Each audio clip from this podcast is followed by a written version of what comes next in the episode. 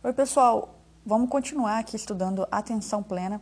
No áudio anterior, a gente falou sobre a atenção e a sua regulação. Hoje, a gente vai falar sobre cognição e a sua regulação. O próximo vai ser sobre as emoções. E o último, a gente vai falar sobre motivação. Então, nós vamos estudar quatro, quatro assuntos aqui, né? Nós já estudamos um, atenção. Hoje, vamos, vamos falar sobre cognição, depois emoção e, por fim, motivação. Bom, então, cognição. Cognição é, tem uma origem, a palavra tem origem no latim, que significa é, ato de conhecer, é o ato de conhecer. É, é um, um conjunto de processos psicológicos e neurobiológicos que inclui, a, por exemplo, a percepção, a memória e os pensamentos. A cognição permite que a gente interaja de uma forma adequada com o ambiente em que a gente vive. Esse processamento é responsável não só por, pela nossa sobrevivência, ele é responsável também pela sensação de identidade que a gente tem ao longo da vida. Em geral, o processamento cognitivo está associado a um eu, que parece ser consciente e unitário. A gente costuma achar que a gente é senhor da nossa própria conduta, que a gente tem livre-arbítrio. Mas o, o, fato é que a gente está constantemente sendo influenciado por fatores externos que a gente não consegue dominar, e isso tem uma, uma influência muito grande na tomada de decisão. Um determinado dia a gente pode é, tomar uma decisão, e no outro a gente tomar uma decisão totalmente diferente e a gente às vezes não consegue nem entender por que teve a diferença, mas a gente vai, se perguntarem para a gente por que, que a gente tomou essa decisão, a gente vai contar uma historinha, por que, que a gente chegou lá. Mas o que a gente vai aprender aqui hoje, né, nesse capítulo estudando sobre a cognição, é que a, a nossa cognição ela é muito influenciada pelo que está acontecendo no momento da nossa vida. Então, o que acontece é que o nosso cérebro está o tempo todo criando hipóteses sobre é, as informações que ele está recebendo. Né? É, não sei se você já viu, tem um vídeo que, que circula, eu já vi no Instagram, foi até o meu esposo que mostrou para mim, um, um homem tá, tá estão é, fazendo uma experiência com ele, né? Colocam nele um braço de borracha, tampam o rosto dele, colocam como se aquele braço fosse dele. E, e ele leva uma martelada naquele braço de borracha e ele leva um susto. Daí mostram para ele que não era o braço dele, mas ele interpretou aquilo como se fosse o braço dele. Então, quer dizer, até mesmo a nossa interpretação do nosso próprio corpo pode ser influenciada por aquilo que a gente está vendo. Então, o que a gente vê, na verdade, pode ser uma cópia distorcida do que realmente é. Então, por isso, a gente tem que tomar muito cuidado para a gente não se identificar com os nossos pensamentos e não acreditar em tudo que a gente pensa ou acreditar cegamente nas nossas interpretações. Outra coisa que influencia bastante é, sobre a, a, aquilo que a gente acredita são a, o, grupo, o grupo que a gente pertence, né? O grupo que a gente pertence, ele tem um poder muito forte de influenciar as nossas decisões. Então, a gente tem, tem uma necessidade muito grande de pertencer, né? De ter um pertencimento. E isso é até chamado de tribalismo. A gente, se a gente a, a, entra em determinado grupo, começa a fazer parte daquele grupo, é, é, dentro de nós já começa a, a surgir uma necessidade de proteção daquele grupo e de se, e pertencer àquele grupo. Então, a gente tem que tomar muito cuidado para a gente pensar com a nossa cabeça, porque é muito fácil a gente estar no meio do grupo e a gente ser, ser levado pela, pela manada, né? Daquele comportamento de manada. É, já, você já deve ter visto alguma notícia nesse sentido. Às vezes uma pessoa está lá numa, num um torcedor de futebol, uma pessoa que sempre foi é, normal, uma pessoa que sempre foi, foi sensata. Aí no meio lá do, do grupo, o, o, o, grupo começa a fazer determinada coisa, um, um, ato de violência, alguma coisa assim, um vandalismo, e aí a pessoa que não faria aquilo sozinha acaba, acaba fazendo, isso porque o grupo está tá fazendo também, né? Um caso que eu me lembro uma vez, é, já faz um tempinho que isso aconteceu, mas um monte de, de pessoas que tinham acabado de se formar em medicina, o, o, grupo começou lá, alguém começou a fazer, a, a, tirar uma foto lá, uma foto que era assim com pouca roupa e tudo, e envolvendo assim, que era o momento da, da formatura deles, né? Então eles pegaram, eram para fazer, para tirar fotos. Aí um pegou lá e tirou, e tirou foto, fez uma foto meio assim é, ruim para a situação ali que eles estavam querendo se colocar como profissionais, né? Mas aquilo tomou lá o, o, o, grupo também e todos os homens lá tiraram aquela foto meio estranha lá, um, com sentido meio sexual, no momento que era para ser ali como se eles fossem profissionais. Né? Mas o, o que, que é isso? Que, por que, que acontece esse tipo de coisa? Se fosse uma pessoa sozinha, provavelmente ela não ia fazer aquilo, mas o grupo começou a fazer e aquilo começou a parecer certo para eles. Então, por isso a gente tem que tomar bastante cuidado, porque uh, o grupo que a gente está inserido, isso, isso influencia muito o tipo de decisão que a gente toma, né?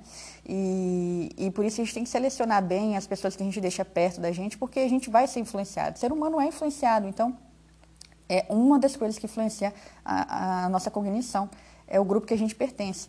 Ó, um outro exemplo interessante sobre isso, como a gente é facilmente influenciável, teve uma, uma pesquisa que foi realizada numa loja de vinhos e as pessoas iam comprar o vinho e eles começavam a tocar uma música francesa. E daí, a, a, naquele momento que eles colocavam aquela música francesa, as vendas de vinhos franceses disparavam. E quando chegavam para a pessoa perguntar por que, que ela tinha decidido comprar um vinho francês, ela dava uma, uma explicação totalmente diferente do, do que a, a relação daquela música. E a pessoa tinha sido influenciada pela música, ela nem tinha percebido. Então, é, a, gente, a gente tem que entender que o meio que a gente vive, aquilo que a gente se expõe, isso tudo vai influenciar a nossa tomada de decisão e vai, vai influenciar, vão, vai influenciar né, nosso pensamento, nosso processamento cognitivo. Outra coisa que eu acho bem legal é a pré-ativação, ou priming, efeito priming, não sei se é assim que pronuncia, é, mas é mais ou menos assim no sentido, se você está em determinada fase da sua vida, é, pesquisando determinada coisa, aquilo dali começa a aparecer para você. Por exemplo, eh, na época que a gente tinha, eh, a gente tinha acabado de, de, de casar, meu esposo e eu, é, a gente começou a mexer com construção de casa, onde, eu, onde a gente passava, a, a, o nosso olho se batia em alguma coisa de material de construção, porcelanato, alguma coisa nesse sentido, a gente já parava e já começava a ver e começava a prestar atenção nesse tipo de coisa. E a gente começou a ver loja de construção de material em tudo quanto é canto, que normalmente a gente não prestava atenção nisso, né? Isso também aconteceu quando a gente estava é, planejando as coisas do casamento, eu via flor em todos os cantos, igual aquela música do Skank. onde eu passava, eu via flor. Por quê? Porque era aquilo que eu estava concentrada. Isso tem uma influência sobre onde a gente vai, é, como é que vai processar o, os nossos pensamentos. Enfim, é, é, esse efeito é chamado de pré-ativação. E por que, que a gente é tão suscetível, assim, a gente é tão influenciável? É, a gente tem basicamente dois tipos de cognição. A gente tem o sistema do tipo 1, eu já até comentei com isso no, no áudio anterior, só que eu não chamei de tipo 1, né? É, mas o tipo 1 é aquele que, que ele é menos sofisticado, ele não depende é, de uma atenção focada ali, ele depende apenas dos estímulos das pistas ambientais. Então, quando a gente está nesse sistema do tipo 1, é o momento em que a gente é influenciado, a gente está tá ali deixado pelo piloto automático. Então, aquilo que está no ambiente ali, essas pistas deixadas pelo ambiente vão fazer muita diferença na, na hora que a gente for tomar uma decisão. É porque esse sistema ele é automático, ele é instintivo e ele não depende de consciência. Ele tem uma execução rápida e ele também não exige uma grande demanda de processamento mental, né? Ele pode ocorrer paralela, simultaneamente com o, o outro sistema, o sistema do tipo 2. Bom, a vantagem do processamento do tipo 1 é que ele, ele processa uma quantidade de informação muito grande ao mesmo tempo. E, e não precisa de, é, de muito esforço para isso, ele faz sozinho, né? é automático. E ele prevalece na nossa vida cotidiana.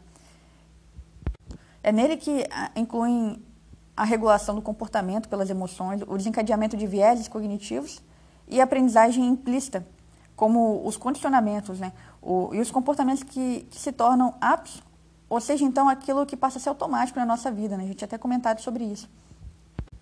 Enfim, ele é útil, ele é muito útil, ele é muito importante. Nós temos esse, esse sistema de processamento é, porque daí a gente não vai precisar o tempo todo ficar ali com a atenção focada, que a atenção focada ela cansa, né? Só que ele pode levar algumas condutas que não são muito adaptativas. Esse piloto automático às vezes pode levar a gente por um, por um caminho que não é tão bom para a nossa vida. Já o processamento tipo 2, ele é deliberado, ele é consciente, e ele envolve o uso de uma atenção executiva da memória operacional.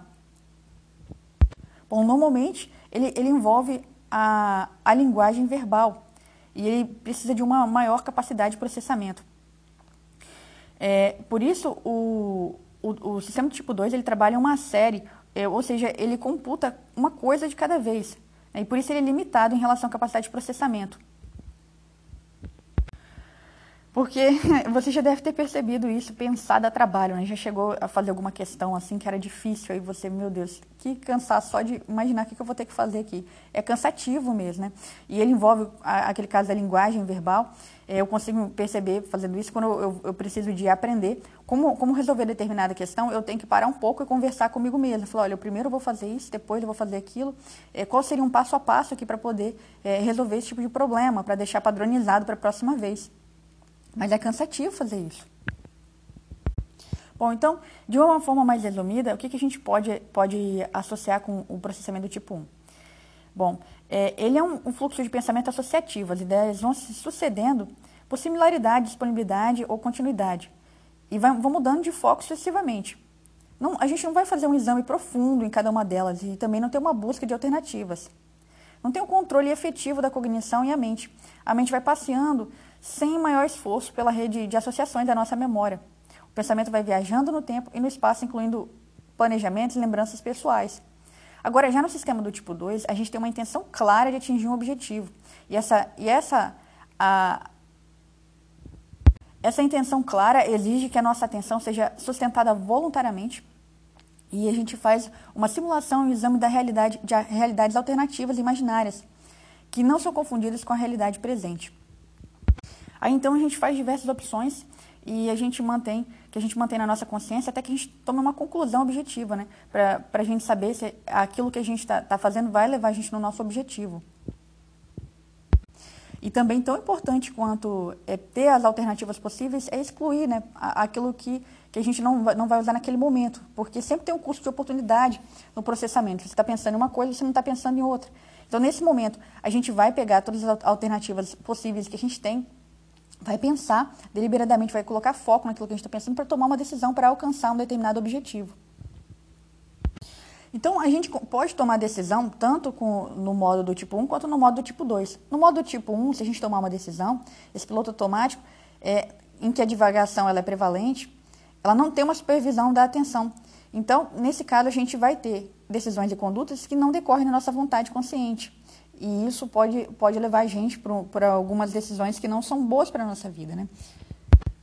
Então, se a gente está tomando algumas decisões que, que não são boas, ou se a gente nem tem consciência, às vezes, das decisões que a gente está tá tomando, a gente está querendo melhorar em alguma coisa, é, uma forma de fazer isso é usar a meditação. Por quê? Porque os pensamentos, eles são eventos mentais.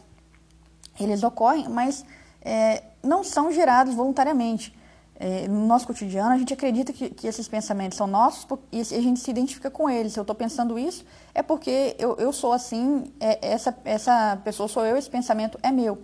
Então, é, a gente não necessariamente precisa se identificar com esse pensamento, é uma escolha nossa. E essa identificação imediata a gente pode evitar quando a gente aprender a analisar o nosso fluxo de consciência de uma forma descentrada, como um observador. E como que a gente faz isso? Por meio da atenção, é, da meditação. A meditação ajuda a gente a prestar atenção e a se distanciar, entender que uma coisa é a gente e outra coisa são os nossos pensamentos. Uma coisa é, é a gente, o nosso eu, outra coisa são os nossos sentimentos.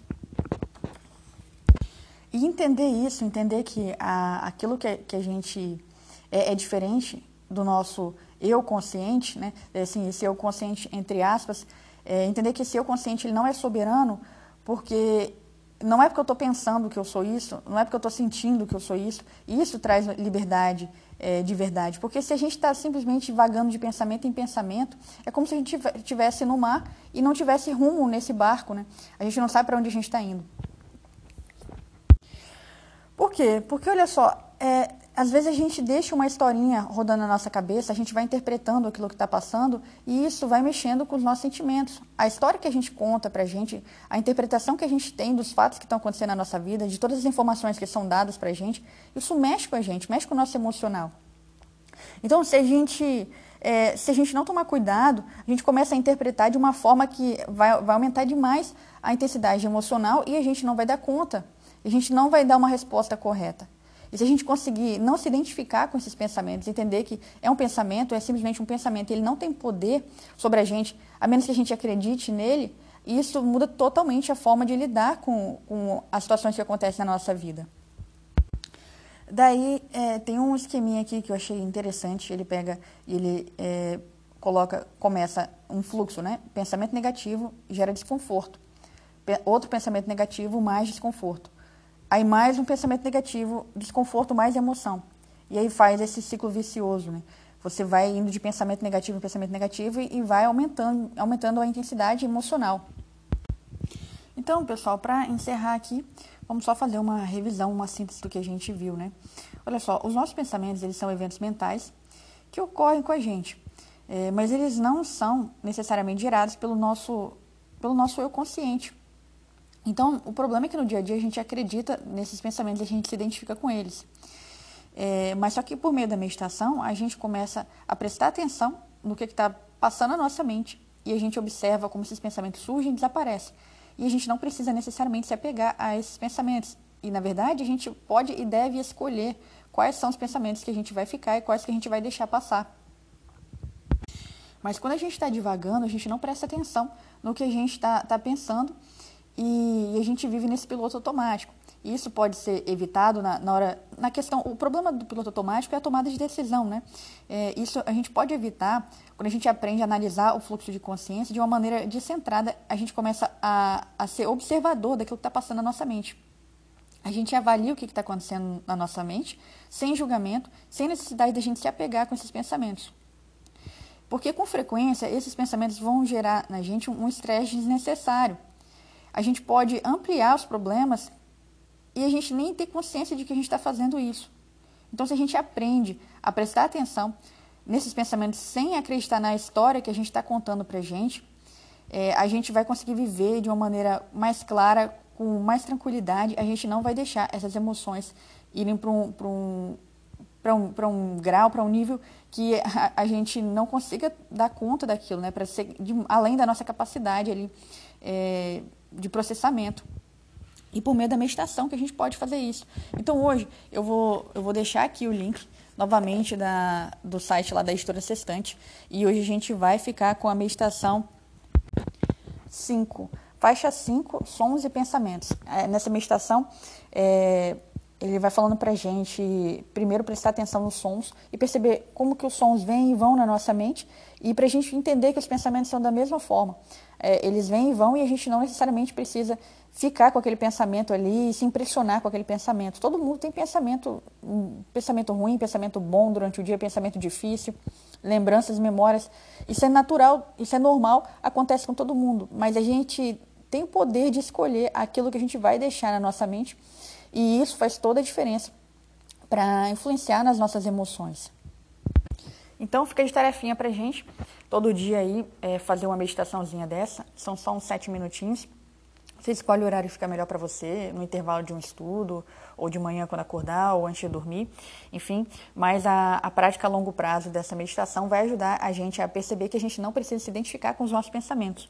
Outra prática que ele deixou para a gente aqui é a prática da proa, que é para você sair do, do piloto automático e entrar no momento presente. Aí ele faz, ele traz esse acrônimo PROA, que significa o P é de pare o que você está fazendo, o R de respire profundamente, o O observe o seu corpo e o que está acontecendo ao seu redor e o A avance conscientemente. Pergunte a si mesmo, qual é a coisa mais hábil a ser feita a seguir? Então, é, fazendo dessa forma aqui, a gente não, não, não toma decisão no piloto automático, né? Se a gente está tá diante de, de, alguma situação que exige que, que, a gente tome alguma atitude, é muito importante a gente não simplesmente ir fazendo sem prestar atenção no que está acontecendo ali, no que a gente está pensando, porque pode ser que a gente tome uma decisão ruim.